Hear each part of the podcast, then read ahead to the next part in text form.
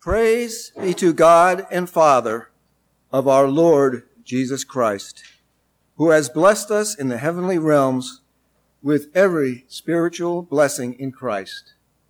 Amen. The Word of God for our meditation this morning is our second lesson for the day, Ephesians 1 verses 3 through 14.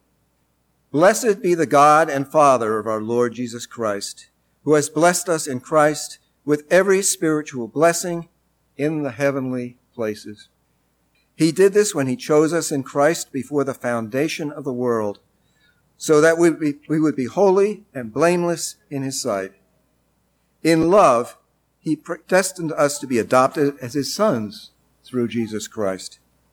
He did this in accordance with the good purpose of his will and for the praise of his glorious grace, which he has graciously given us in the one he loves.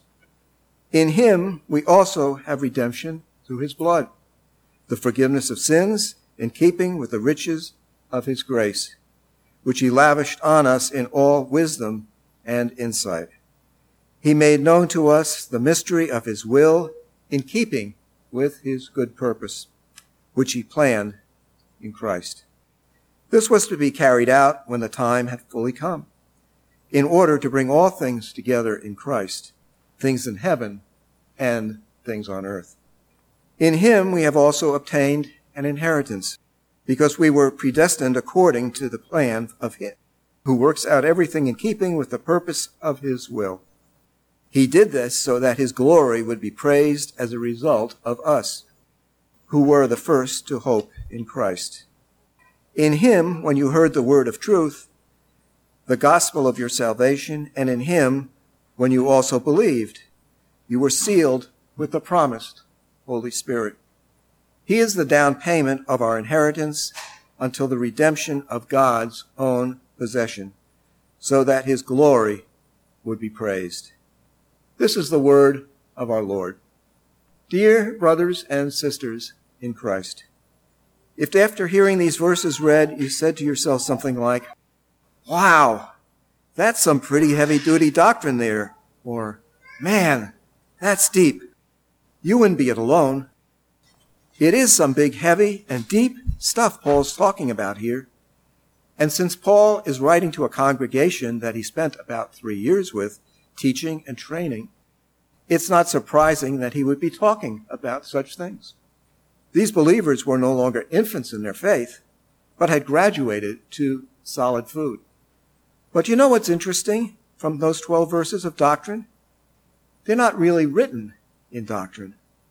Paul's not setting out to say, okay, now I'm going to teach you about predestination. No.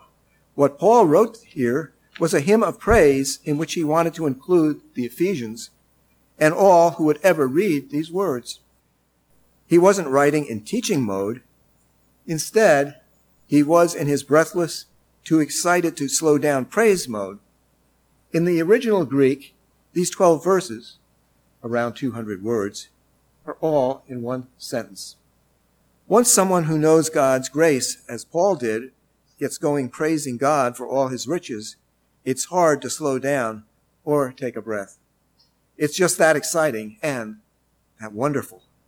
So much for doctrine being dull, dry, and dreary. The reality is that not only can joy and passion go together with the deeper doctrines of our faith, but in fact, they cannot be separated. This is good stuff. And like Paul, Christians are moved to praise God for his glorious grace when they learn, remember, and think about it. Now, another interesting thing about these verses is that they are the opening words of this letter of Paul's to the believers in and around Ephesus. This isn't something he has built up to, but something he wants to place in front of the Ephesians at the very beginning of his letter. He wants God's grace to be uppermost in their thoughts as he discusses all the other things he needs to write to them about. And he will keep coming back to God's grace and love in Christ throughout the letter emphasizing that not only is God's grace the only thing responsible for our salvation, but also the only thing that drives and enables our sanctification. Our Christ inspired, Holy Spirit powered efforts to live as the Christians that God has made us.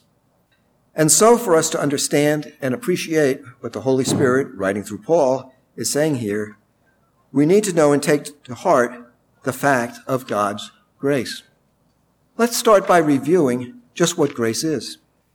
It is God's undeserved love for undeserving sinners. It is a gift from Him, not an obligation. And it's a quality in God, not a qual- quantity that He supplies more to some people than to others. As we read on through the book of Ephesians, we see that they would have a deep appreciation of this undeserved love God gave to and showered on them in Christ. They, like all of us, had once been dead in their transgressions and sins, following the ways of the world, gratifying the desires of their sinful natures, and wanting nothing whatsoever to do with the body and righteous God who created them. They were dead in their sins, meaning that there was nothing they could do to change their situation. No more than a corpse can decide to roll over and sit up. They were without hope in the world. And in that state of sin, they did things that many of us have also seen and done. See how many of these things you can relate to in your life. They added to the debt and offense of their sins before God by giving themselves over to sensuality so as to indulge in every kind of iniquity and continued lust for more. They embraced falsehood and let their anger rule them, filling their hearts with bitterness and rage and their minds with slander and malice. They stole because it was easier than work. They let unwholesome talk come out of their mouths, and they cut others down. Among them were sexual immorality, all kinds of impurity, obscenity, greed, and drunkenness.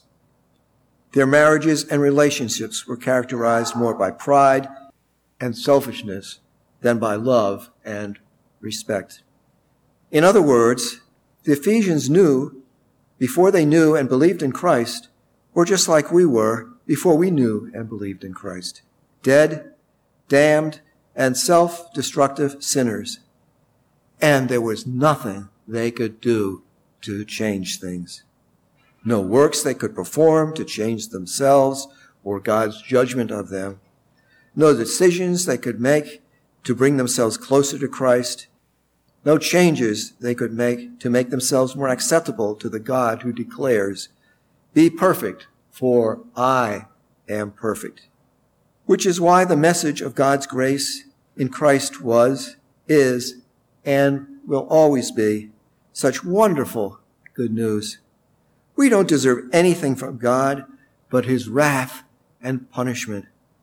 But he freely and generously gives us his love instead. That, dear friends, is grace. And that undeserved love, God's grace, can't be separated from or talked about apart from Jesus Christ and his work.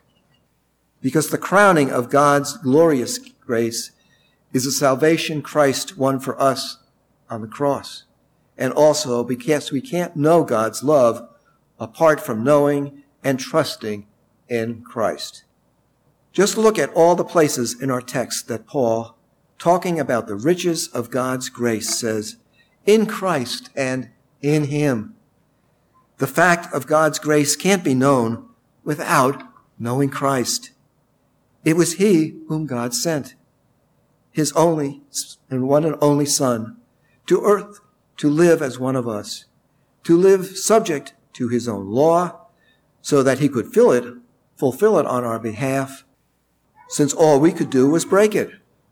It was he who willingly, by his own choice, suffered and submitted to death, even the most horrific death on a cross, pouring out his lifeblood to pay for our sins and endure the pains of punishment that we deserved, so that we could be free of our sins and guilt. And it was Christ who rose from the dead on Easter morning, dealing a death blow to death itself and sealing our salvation, guaranteeing for all who trust in him that they too will rise from death and live forever with him. That, dear friends, is the fact of God's grace in Christ. It was God's good pleasure to do all these things. And he did them for us out of love, his deep, amazing, and undeserved love for us undeserving sinners. A gift so wonderful and so divine is not going to be poor or limited either. It's not just about one thing. It's about and behind everything in Christian faith and life. That's why Paul here speaks of the riches of God's grace that he lavished on us. What are these riches? Well, let's just list them as Paul mentions them in his hymn of praise. God has blessed us in the heavenly places with every spiritual blessing in Christ. There's no gift or blessing he's holding back. He has blessed us all with them all. Then he chose us in Christ before the foundation of the world to be holy and blameless in his sight. The image of God that was lost when Adam and Eve sinned in ours again because he determined already in eternity that he would be his. We would be his, be holy and be perfect. In love, he predestined us to be adopted as his sons through Jesus Christ.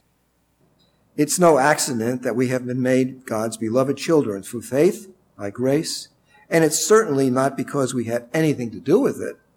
He chose and adopted us. That's another thing. And then he has redeemed us, paid the price, and bought us back from our bondage to sin through Christ's blood. Next, he has forgiven our sins. All of them. Not one sin left out. Not one offense remains. No debt still outstanding. He has taken away all our sin. Then he has made known to us the mystery of his plan of salvation. He has told us he willed to save us. He told us how he would save us through the sacrifice of his son. And he did it.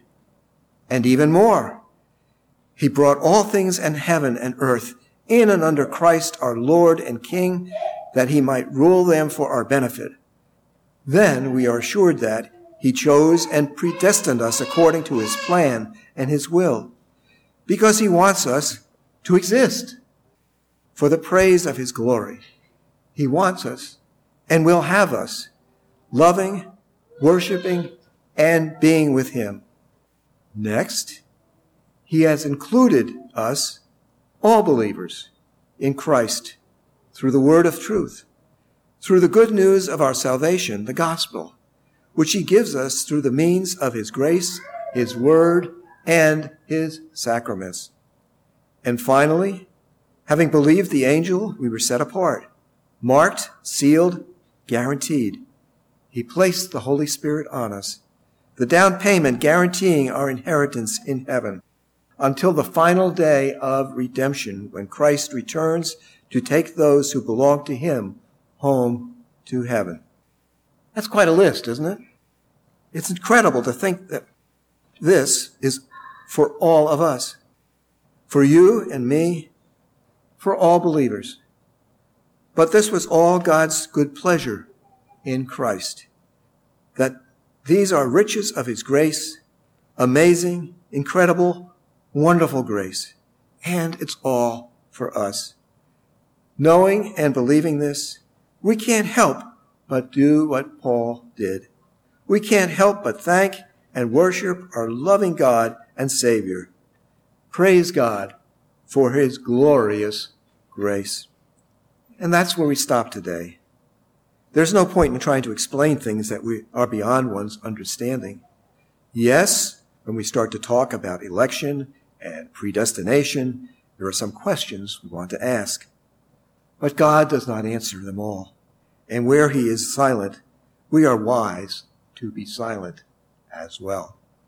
And that's not just election and predestination that are beyond our understanding. No, the whole mystery and miracle of our salvation is beyond our understanding. It just doesn't make sense that God loves us. It's not reasonable that he sent his son to save us. The preaching of the cross is foolishness to human reason. But we don't have to understand it. We don't have to be able to explain it in detail. There'll be time enough for all that in heaven when our minds are no longer polluted, corrupted, or limited by sin. Instead, we follow Paul's example here. We take God's grace in Christ, the riches of his grace, his glorious grace, and we trust him. We believe him. We thank him. We love him back and we praise him. We praise him. That's what we, he chose, predestined, redeemed, saved, forgave, created, and planned us for. It was God's good pleasure for us in Christ.